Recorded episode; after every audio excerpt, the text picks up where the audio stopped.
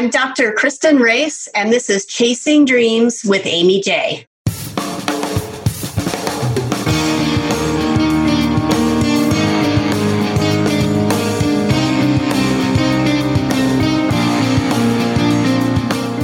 Welcome to Chasing Dreams podcast with Amy J. Amy believes that realizing a life without regrets is achieved by taking chances, chasing your dreams, making moves, and overcoming your doubts. The Chasing Dreams podcast will help you overcome life's obstacles, believe in your potential, and inspire you to face your fears. And now, here's the woman who is passionately pursuing her dreams, Amy J. Hey, Dream Chasers, this is Amy J. Thank you guys so much for tuning in to episode 219 of Chasing Dreams. Guys, it is April 1st on the day that we are airing this live. And so uh, it is not April Fool's. I am stoked to bring this guest. Dr. Kristen Race is here. And, you know, this, you know, mental health has been an important issue and topic to me. And so when she came across my desk and I saw that she did a YouTube video, a TED talk that was on YouTube uh, called Generation Stress, I was like, you know what? We need to talk we need to talk. And I think it's a perfect time to have this conversation as many of you may be feeling some stress, but also it's almost midterms or close to finals for college and high school students. And so I thought it was the perfect time to bring her on. Kristen, thank you so much for coming on. My pleasure. I'm so happy to be here. So why or how did you get into this? Because I have to ask, as what what did young Kristen want to do? Sure. I call myself an entrepreneur by accident. so I'll tell you one thing I never thought that I would be doing this. Um, you know, I think back, I was recent, recently reflecting on that. What did I want to do when I grew up? And there were two things that, that came to mind. One, I wanted to be, I wanted to win a gold medal in the Olympics. Very nice. not happened yet, but I'm not going to rule it out. Can I ask what sport? I don't. I don't think I really cared. I think I just wanted to win a gold medal at the Olympics. Okay. I, I, I loved all sports. Uh, and the other thing that I really thought I would do, and um, really wanted to be a teacher. Hmm. Uh, I had some teachers in my life growing up that had a tremendous impact on me and who I was, and I just was so inspired and um, motivated and moved by them that I they were incredible role models for me. And I actually started my career teaching, um, believe it or not. And then it, it took a took many different turns, and it's still turning. Wow. Well, you know, you shouldn't give up on that gold medal because, right? right look at Eddie the Eagle. He got it. He kept exactly. fighting for it. Right? Exactly. He made it happen. And yeah. you guys haven't seen that movie, you should watch it. It was, it was a great movie, Eddie the Eagle. I loved that movie. I love right? that movie. And yes, as a, a, woman approaching 50, I think you can't rule it out. I might find my spot. You never know. There's other there are games, right? Isn't um curling is a thing. Mm-hmm. Right? Right. Exactly. Yeah. the curling enthusiasts, please do not come after me. It is an athletic sport. She could still do it. Absolutely lots of skill involved. Um. But I spent many nights in bars during my college years practicing shuffleboard. So maybe that will give me a, enough. There you go. the skills come from somewhere, right? So you never know. But so then you went from teaching to mindfulness. Like what, that seems still to be a jump for me from one to the other.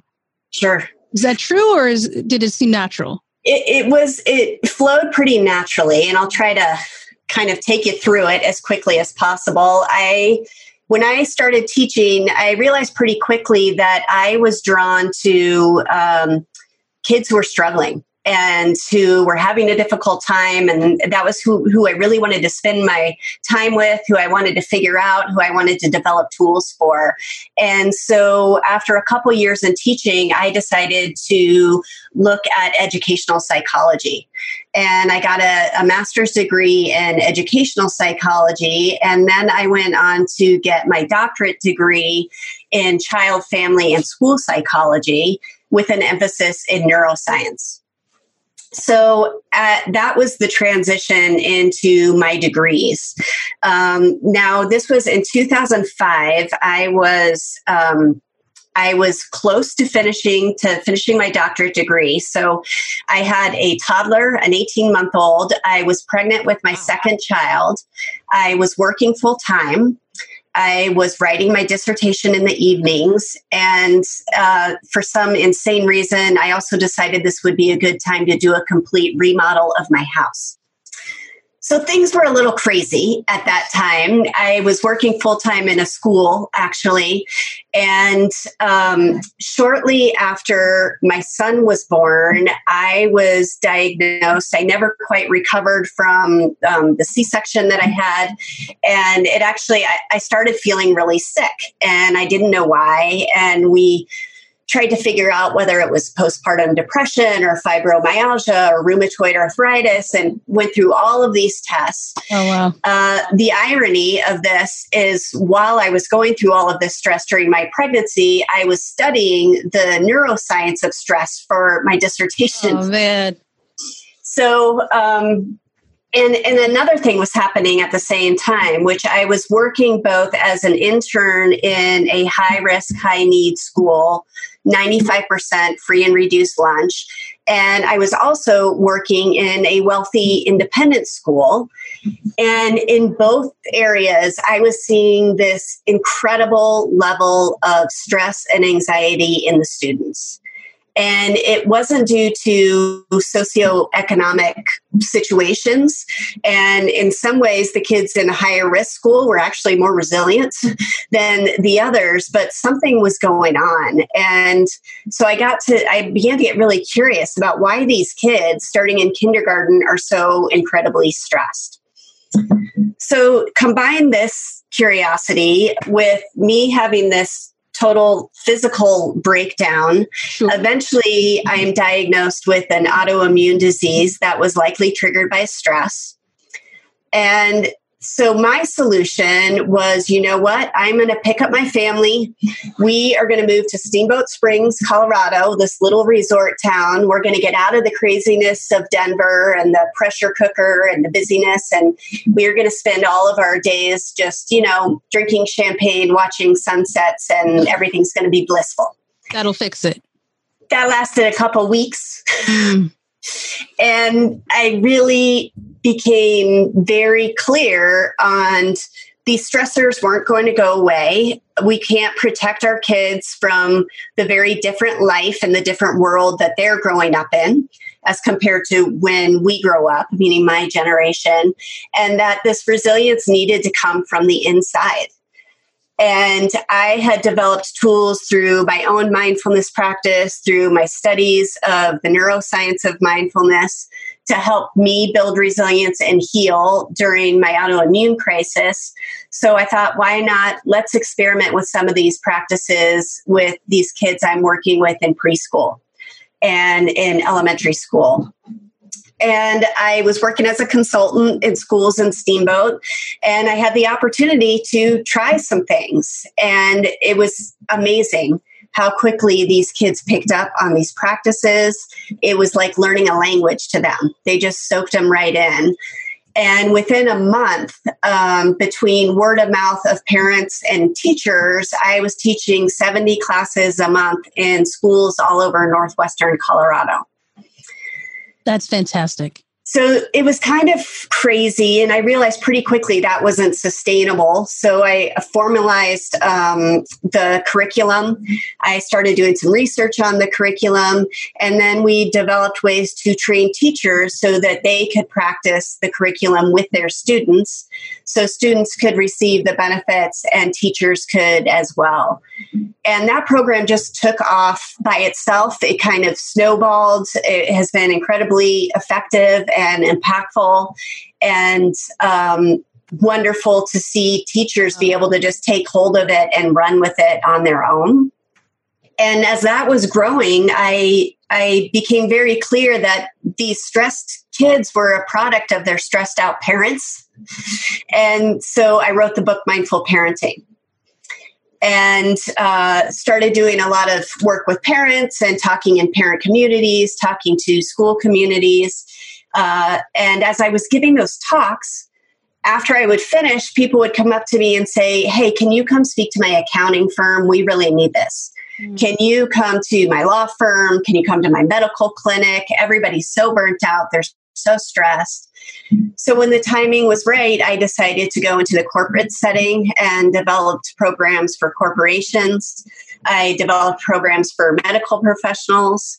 And then most recently, I've really become um, very interested in supporting women, uh, particularly working women, uh, working moms, and have developed a partnership with a company called Solvasa, um, which is an integrative beauty line that's all about helping women create beauty from the inside out.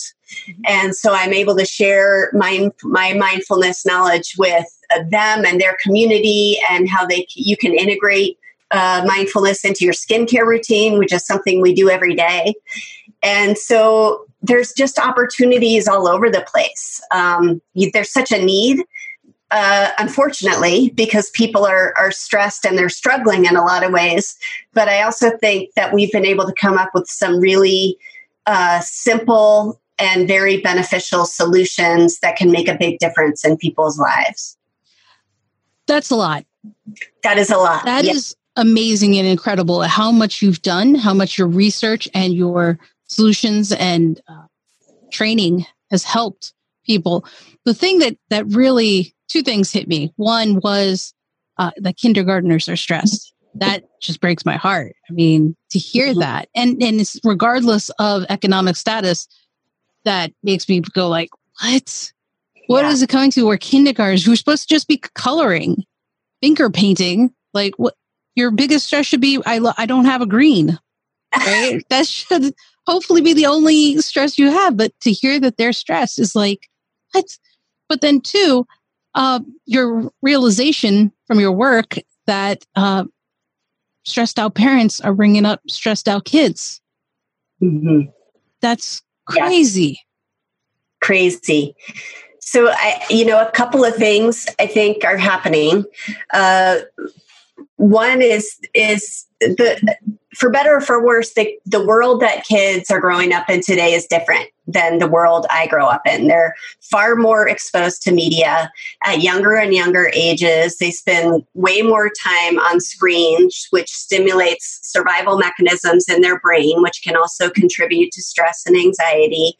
They have much less free time than when I was a child. They have very little time for unstructured play uh, because they're so scheduled and involved in so many activities, which is nice. But that unstructured play is critical for healthy brain development, sure. particularly development of the prefrontal cortex, which is the part of our brain that offsets that stress anxiety response.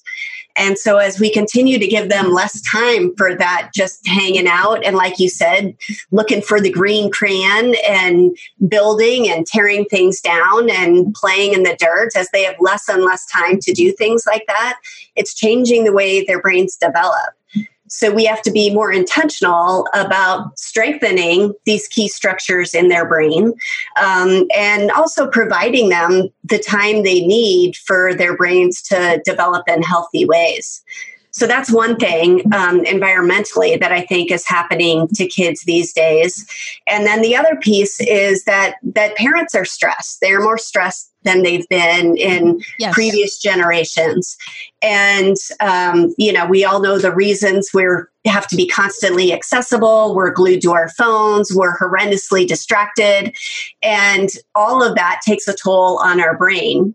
And when a parent is stressed, the we have mirror neurons that reflect the emotions we see witnessed around us. So our kids pick up on that stress completely. You know, mirror neurons are the reasons that infants smile at us when we smile at them, but they're also the reason that kids feel our stress and take it in, and they don't necessarily know how to process it or to make sense of it, but it impacts them on a physiological level in the same way it impacts us.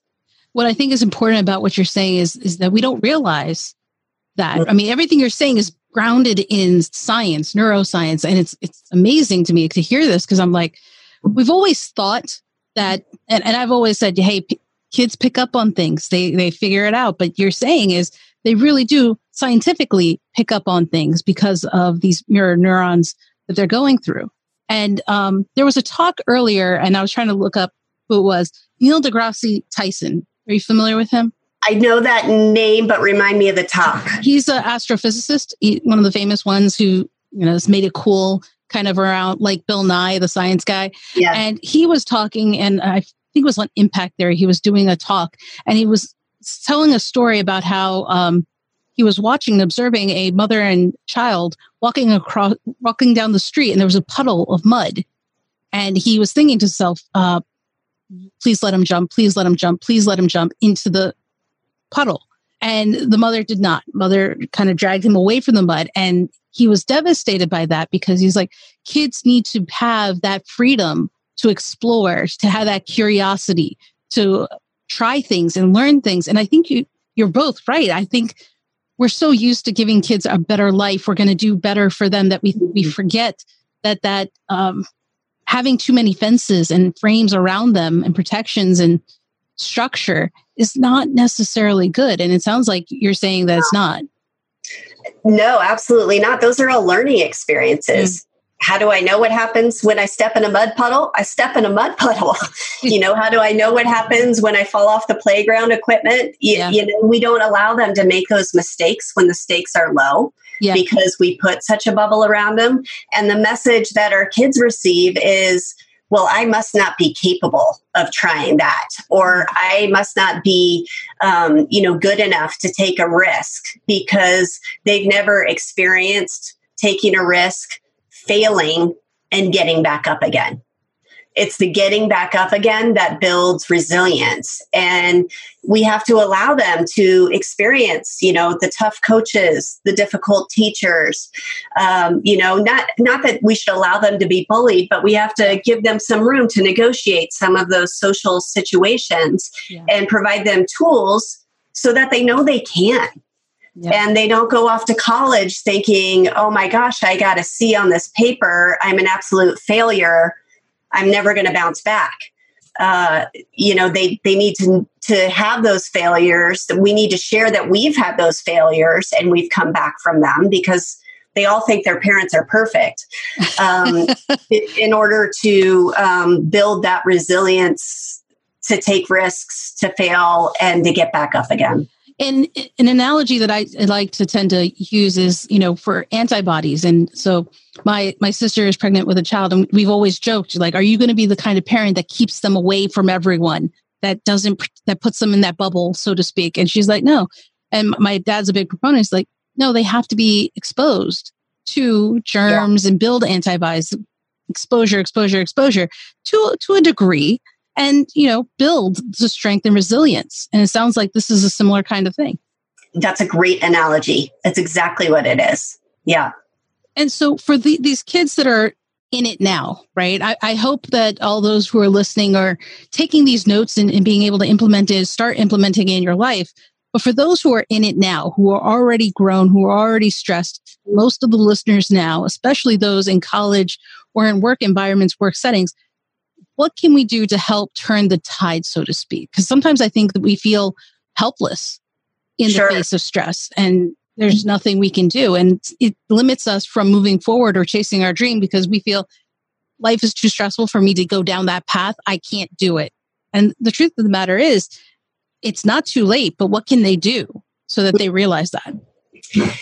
I think something that's a huge aha for a lot of people is starting to understand the stress response in the brain. Mm.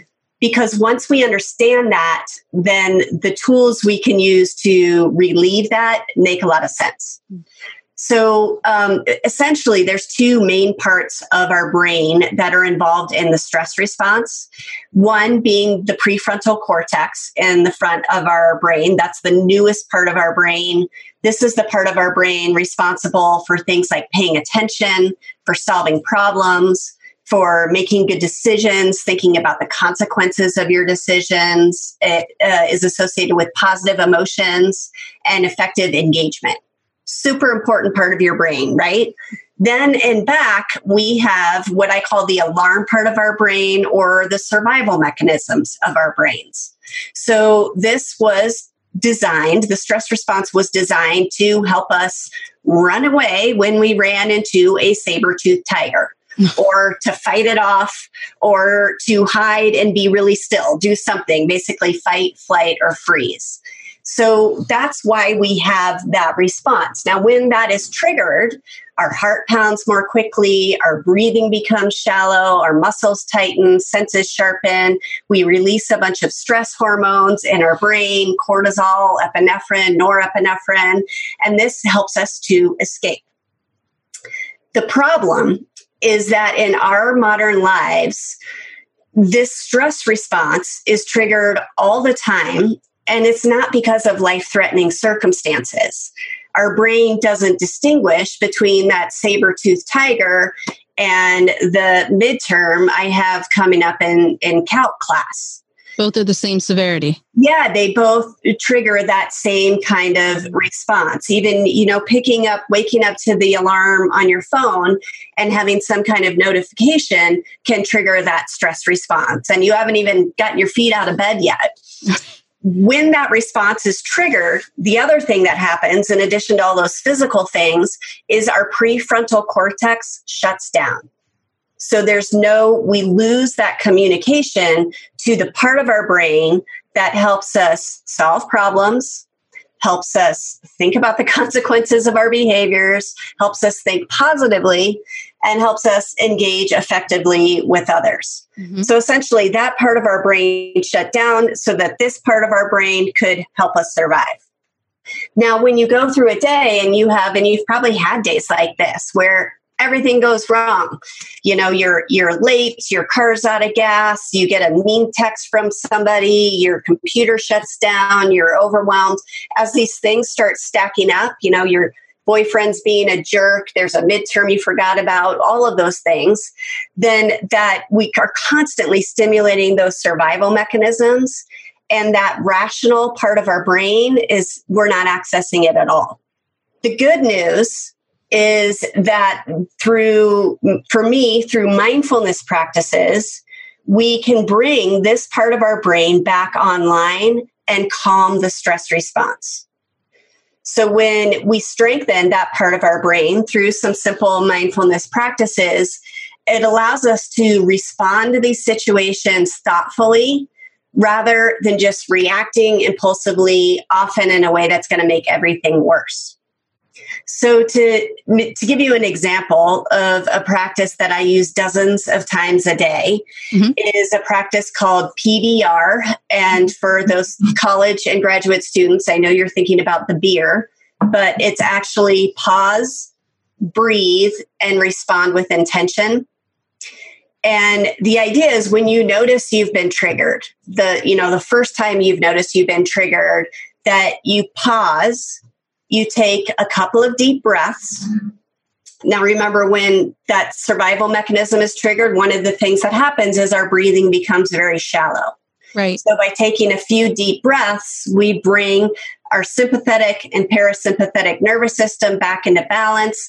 This signals our prefrontal cortex to come back online. So, just a few deep breaths can, ha- and then you can choose a response that can lead to the most positive outcome.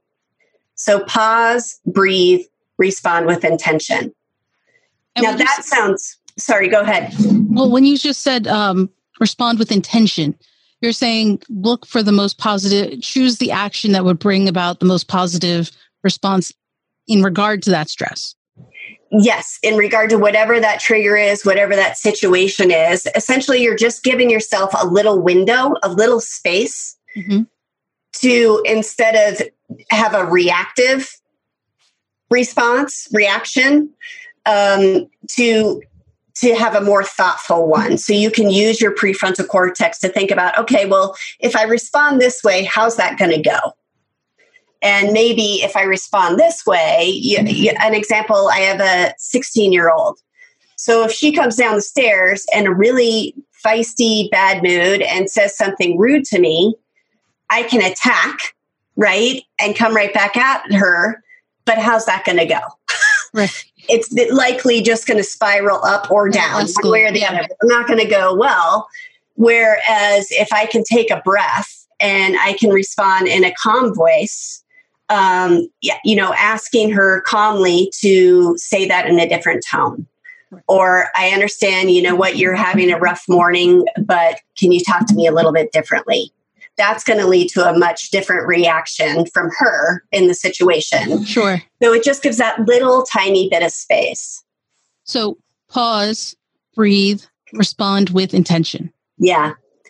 And it might be one breath might be enough, or it might be two or three. But I think we're conditioned to think that we need to respond to things immediately. Oh, yeah. And we don't. We really don't. Taking a few deep breaths is, and creating a better solution is going to save you so much time. Yeah. you know, it's funny. I, I, was just thinking the other day how, you know, in this modern society, because it really does come back to the fact that the world I live in now is so different from the one I grew up in, in the sense that you're right. There is more technology at our fingertips. It's pervasive in my life, right? Even the fact that we're talking via this, right? Which is, is phenomenal, is, right? It's great. Yeah. There's so many positives things to it, but there's the downside of it's always in your face. It's always there. You're always getting emails, which can add to the stress of you don't have a zero mailbox and you're like, oh my gosh, I have a hundred emails I have to respond.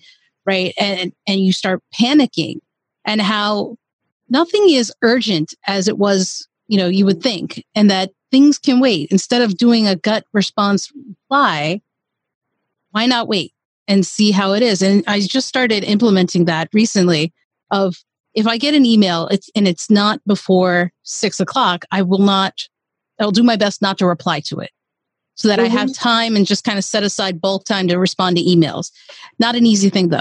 But um, I have noticed that my responses are a little bit more, um, not that I, those know me, it's not like I, I have any bad reactions normally, but right. you know, it's a little bit more, I think it's more, I'm more calm when I respond you know, especially if there's something crazy that's in there.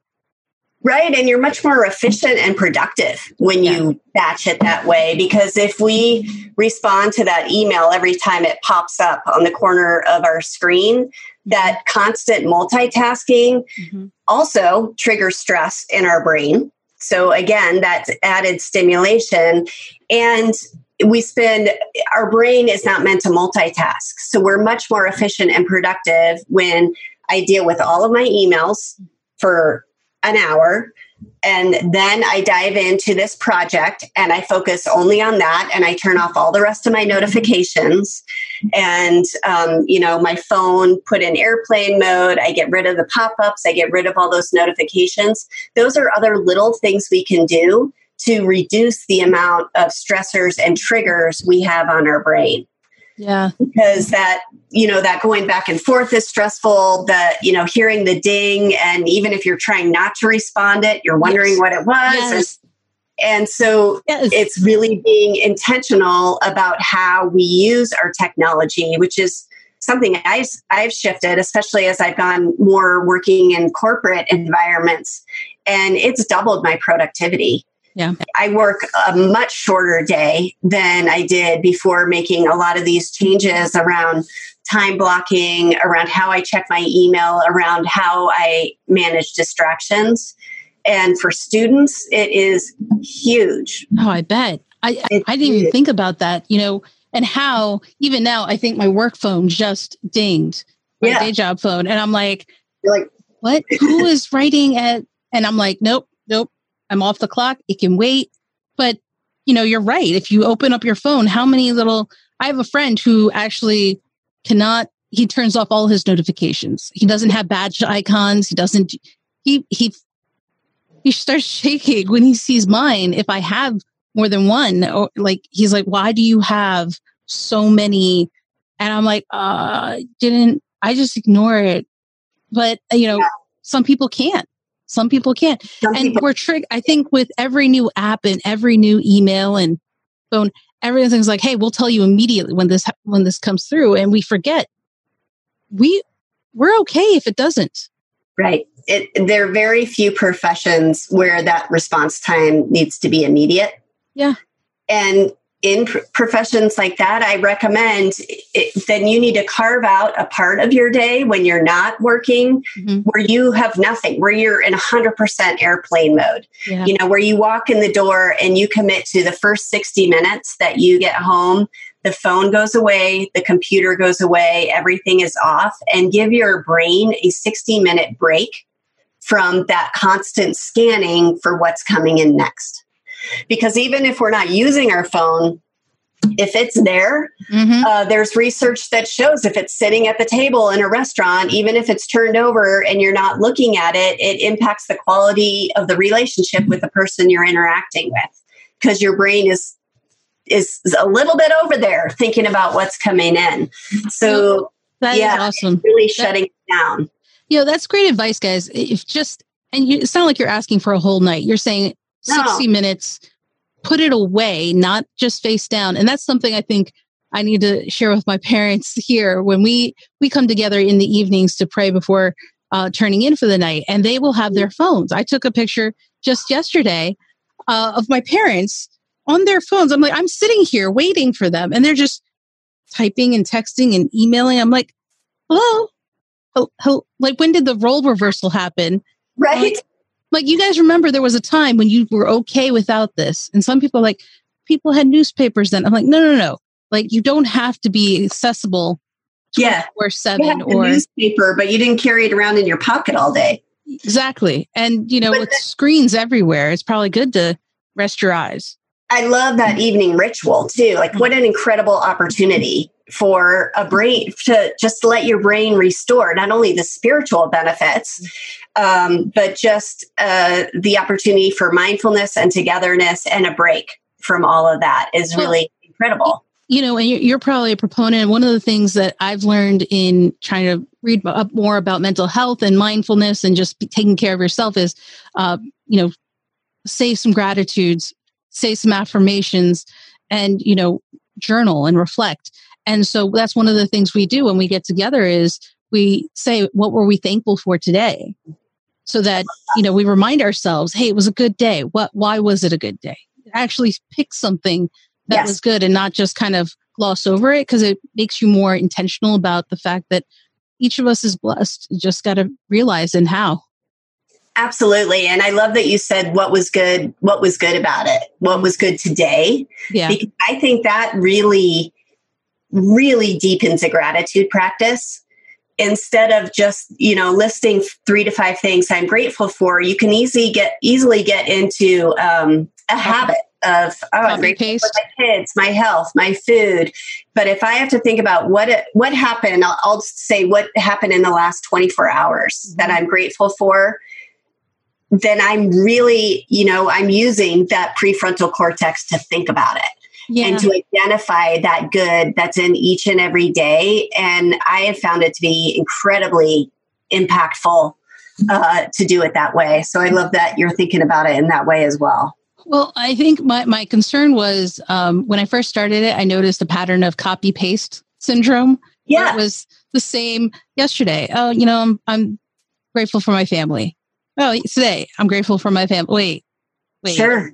Then it just becomes rote that you're doing it. So uh, I, I hope, I mean, it's helped me um, just kind of ground myself and remind myself that I'm enough with everything I have and what's at, at my fingertips. And I hope it helps other people. I love the, the idea though of just disconnecting for 60 minutes. It's mm-hmm. possible. And, and just from, from your point of view as a professional, nobody will get hurt by disconnecting for 60 minutes, right? Unless you're an EMT, uh, an on-call doctor, uh, police, uh, you know, you you know whether somebody's going to get hurt. But if you're, people will say, "Oh, I might lose a client." Yeah, really? Will you really lose a client if you have something on your voicemail that says, "I will get back to you at X time"? Yeah they're going to say, perfect. I know she's going to get back to me and I don't need to worry about that until 5 p.m. today because she said she was going to get back to me within by the end of the day or within 24 hours. And that's enough. I am not going to then go through the trouble of finding another realtor or yeah. going elsewhere, right? I just, um, I just want to know what to expect. And when I know what to expect, I think people really appreciate it. And I'll even say on my voicemail, you know, in order to be as efficient and productive as I can, this is what I do. And this is when I how often I answer my email and this is how often I respond to voicemail. And I think people really appreciate that. Yeah, I think people just want notice or notification. And if you if it's after work hours, guys, you're fine. Mm-hmm. You're fine. I think one of the things um, uh, one of my mentors told me um, that I use today, and I'm like giving away secrets, but it's it's it's it's a powerful thing to say. Is you know if you can't do something, say you're unavailable. They don't need to necessarily know the specific reasons. They don't necessarily have the right to know the specific reasons. You're yeah. just unavailable, not forever, but for that period of time. And yeah. the world will keep going. And the thing we have to remember, especially with jobs and things like that, as morbid as is, as it is to say, you stress yourself out to death, that job will put you up for your job posting within the week. Yeah. You know, and so you got to take care of you. Yeah, you show up, you do a good job. Um, people understand that. And it's interesting as I work with some of these um, bigger corporations, mm-hmm. a lot of what the leadership is talking about is things like mandating no email Saturday because they know how much it's stressing people out. Mm-hmm. But they, the the employee um, perception is that they have to do this to get ahead. They have to do this so they won't be viewed as irresponsible. Um, but a lot of times the leadership is looking at this is they're going to burn out, they're going to yeah. leave. I'm going to have to hire somebody else. I would much rather have somebody who can enjoy their weekend and come back Monday morning refreshed and ready to to crush it. Absolutely. Um, so, but you know that has to be very transparent and uh, employers need to be communicating that if that's what they want. And so that people just so everybody has an understanding of what is the expectation for response time. Yeah and i would recommend guys don't be sacrificial of yourselves especially no. if nobody's asking of it of you. Don't don't do it. It's not worth it. You are important and yeah. they'd probably rather have you on monday Absolutely. It does not pay to be a martyr to, uh, yeah. And it'll get you because I was there and I was, you know, when I was pregnant and going through that year that I spoke about before my health crisis, I just thought I can do it all. I don't yeah. need any help. Yeah. I am superwoman and I'm not going to show any kind of weakness. I can, you know, bring home the bacon and and you know all of all of the above. I am woman and, hear me roar. Yeah. Yeah and it and i still feel like i am woman hearing me roar but i am doing it in a much more empowering way. That's Just better great. for me better for my family yeah. uh, because it caught up with me. And i know it was the mismanaged stress that that eventually made me sick. But it keeps you here longer right? That's the other thing is because you've taken care of you identified it you've addressed it, uh, you know, you're here longer to talk about it. You're here to help more people. And let me just kind of clarify because I think some people might think that if they do PBNR once, it's one and done. And is yeah. that the case? That's a. I'm so glad you brought that up. Yeah. So, number one, um, I think to use PBR effectively, we have to be doing other things to enhance our awareness. So for me, that is, um, I wake up in the morning. The first thing I think about when my eyes open is my coffee. So I go downstairs, I set my coffee to brew, and I spend about three to five minutes paying attention to my breathing. So a very simple mindfulness meditation. And that sets the tone for my day. It stimulates my prefrontal cortex. So I'm starting my day thinking clearly, you know, being very engaged, um, just in that right brain state to be productive, to be happy. And the more I do that, as I strengthen my prefrontal cortex through that practice, the more I'm able to use PBR when I need it. Mm. Because I, um, you know, I that takes some awareness to be able to use that practice. So I, I use the analogy of, you know, in my schools program, if you have two four year old twins in two different classes and one of them is in a, using a mindfulness curriculum and they practice breathing every day. They do five breaths or whatever they do.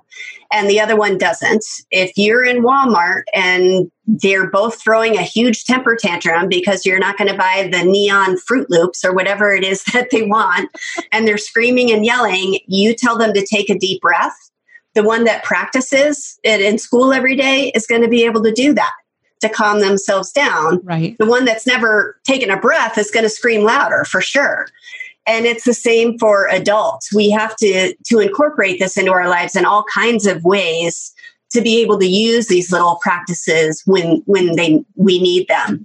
Now, I, I don't think that you have to sit on a cushion for 20 minutes twice a day to receive benefits of a mindfulness practice. I really am a firm believer that a little bit can go a long way. And I know that for myself, I've seen that in the clients that I've worked with. Obviously, more is better. It's like exercise. You know, I talk about meditation as like bicep curls for your prefrontal cortex. So the more you can do, the better it's going to be. But I'm telling you, that five minutes makes or breaks my day on a daily basis. And there's a huge payoff ter- uh, for that five minutes in terms of how happy I am, how patient I am, the kind of partner I am, the kind of parent I am, and how productive I am. That's awesome. So it's huge. Guys, you got to you got to do this. I mean, it's we keep talking about mental health and it's just so important that I'd love for you guys to even just do what Kristen is saying in regards to PBR and taking that what 5 minutes if that while you're making coffee, while you're brushing your teeth or something. Mm-hmm. In the shower. In the shower, just during a, a workout. Minutes, just a few minutes. And it, let us know if you see a difference because I'm pretty sure you will. When I started incorporating these small things, I've been seeing a difference. I'm not as stressed. I'm not as quick. I get my stress manifests in a physical manifesta- manifestation of like in my left side of my neck. I just get this pain that has dropped within the past year just because I've been, I'd like to think because I've been doing a lot of these exercises, gratitudes, affirmations, meditation, journaling uh, to help. Absolutely. And it's interesting. I think we all process stress differently. Mm. I am the same. I it's all physical for me. I get sick, my immune system gets worn down. I have that same tension in my neck and upper back. My husband is explosive. So he gets overly stressed and boom, everybody knows it. So, you, and in some ways, I think that's a lot healthier because he gets it out and then he's fine. Whereas, you know, you just kind of soak it all yeah. in and eventually it gets to you. Yeah. Um, but we can, regardless of how it impacts you, we can build resilience to it in similar ways. So, Kristen, before I get to the fun section of the questions, what is one thing? Because we've talked about a lot of things, but for people listening today, let's go with people at work, people that are in college. Um, hopefully, they'll impart it upon their children, but let's focus on those who are probably, let's say, 20 plus. Yeah. What is one thing that they can do today to help them do better so that they can chase their dreams? Easy. So, there is a practice called three good things it builds on, it's similar to a gratitude practice.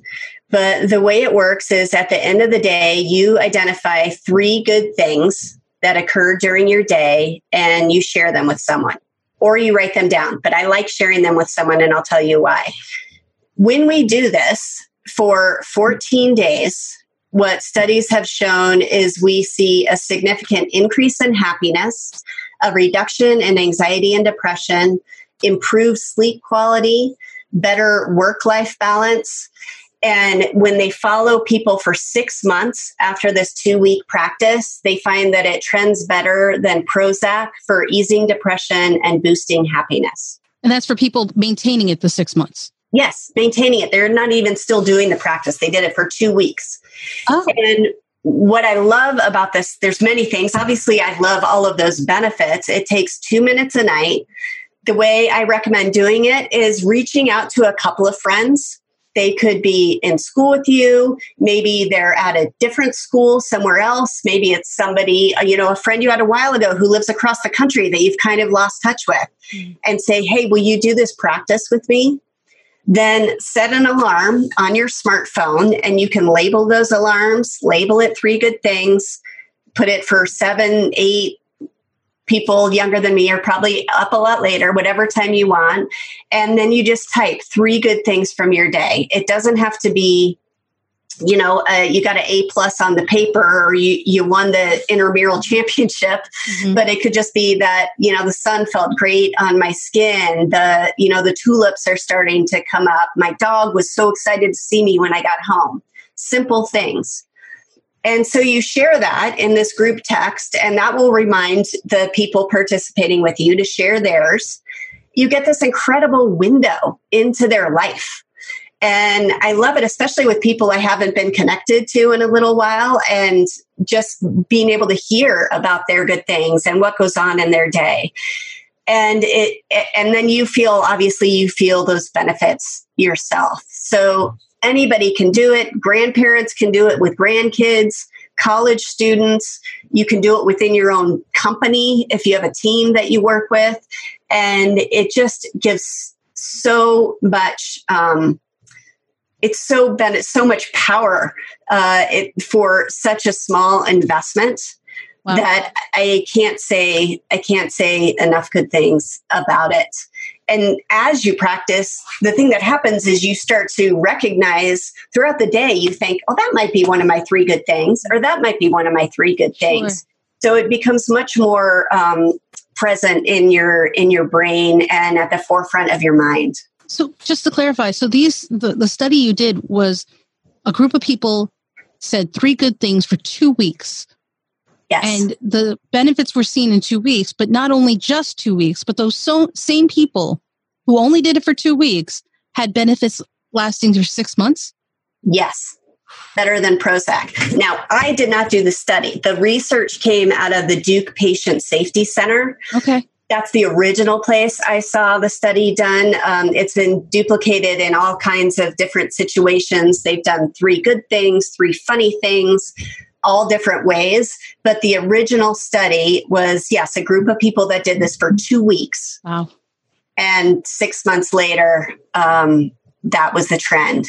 So if you're going to do one thing, find one person. Mm-hmm. If it's your mom, a brother, sister, uh, whoever it is, I, I can't say, you know, I think that's a phenomenal place to start.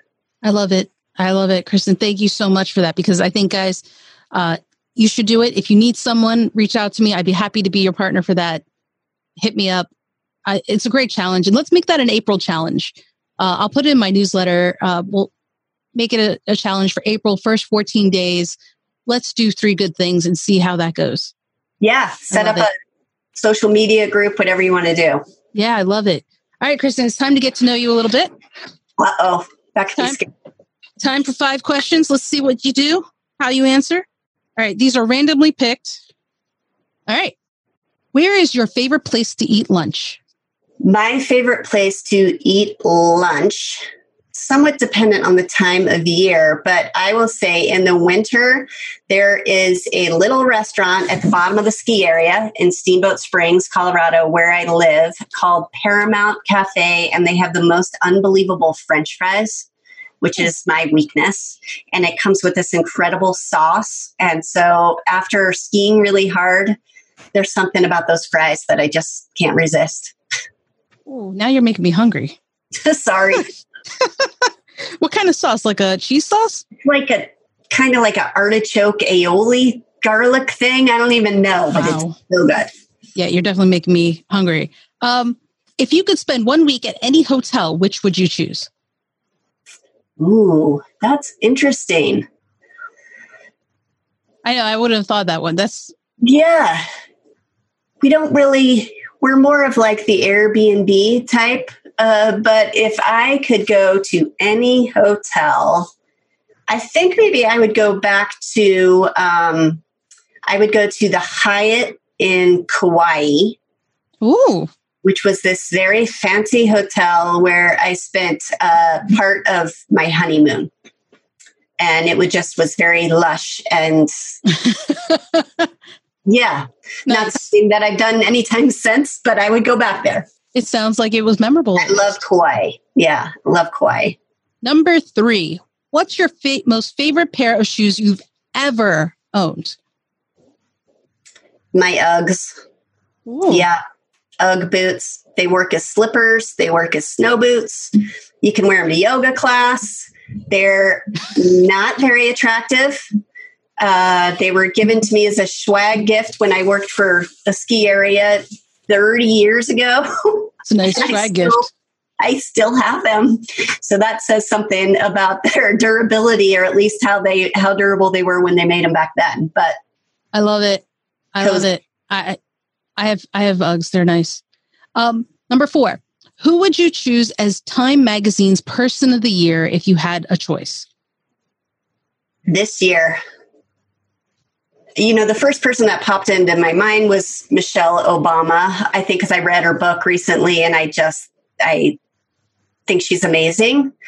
Um, but I'm trying to think of something more relevant to this year, and I I am drawing a blank. It's it's still early. It's like just just Q2's just started. So yeah, yeah. I think I would still stick with Michelle. I love her. She's I doing love, amazing everything things. she stands for. I think she's brilliant, and um, I love her story. Number five. All right, last question. What's the funniest advice your mother has given you? Oh gosh. I the thing that came to mind immediately, which I think I have to share, um, is when I was 16 or 17, I had my first serious boyfriend, and my mom never talked to me about anything. Um, that could not be spoken out about at the dinner table. We'll put it that way. And I remember her cleaning out the refrigerator, and her her head never came out of the refrigerator. Mm-hmm. But she gave me some sort of advice that was something along the lines of, you know, you come from a very fertile line. Which I think was her version of the, of the birth control talk. But uh, luckily, I had a much older sister who could help me with all of those kinds of questions. Uh, but I just remember laughing at the fact that, like, her her entire upper body was in the refrigerator she when she even, said it. She didn't even pull out. It was all like, she could do. she was hiding. She was like, "Nope, this is the extent of what I'm saying." It was all she could do. I said, "Gotcha, mom." I, loud and clear. Oh, oh, and then it was followed by, you know, it only took one time, and then we had your sister. And I was thought, okay, I've heard enough. I know where you're warning going. advice. It was the warning advice, nonetheless. Yes. Funny. Well, Kristen, thank you so much for coming on. Loved, loved, loved everything you shared, guys. Take on the three good things challenge. Yes. We'll put more on social media about that as this episode airs. And if you're listening to this episode after April 1st, you can still do it. You don't have to have a formal challenge to do it. Just do it. Right. That's the important thing. Kristen, how can these guys connect with you and find you on the interwebs? Yes, so you can follow me on Instagram at Dr. Kristen Race. Uh, my website is kristenrace.com, and you can also find a lot of great information about what I'm doing with Solvasa at solvasabeauty.com. So I'm all three of those places, and I would love to engage and and help you any way I can. Definitely, guys. Be sure to check her out. Thank you, Kristen. And guys, remember you can find all of the links and notes we mentioned here on the show notes page over at aimeej21.com slash episode 219. That's episode 219. All right, Dream Chasers, until next time when we catch up, don't stop. Keep chasing. Thanks. Thank you so much for listening to Chasing Dreams. Aimee would love to connect with you and hear all about your pursuit of chasing your dreams. Connect with her on Facebook, Twitter, or Instagram via at Chasing Dreams HQ, or you can find Aimee on Twitter at AimeeJ21. That's A I M E E J 21. Be sure to visit headquarters over at chasingdreamshq.com for more inspiration, motivation, and resources to help with your own dream chase. We hope you'll join Aimee next week, and until then, keep chasing.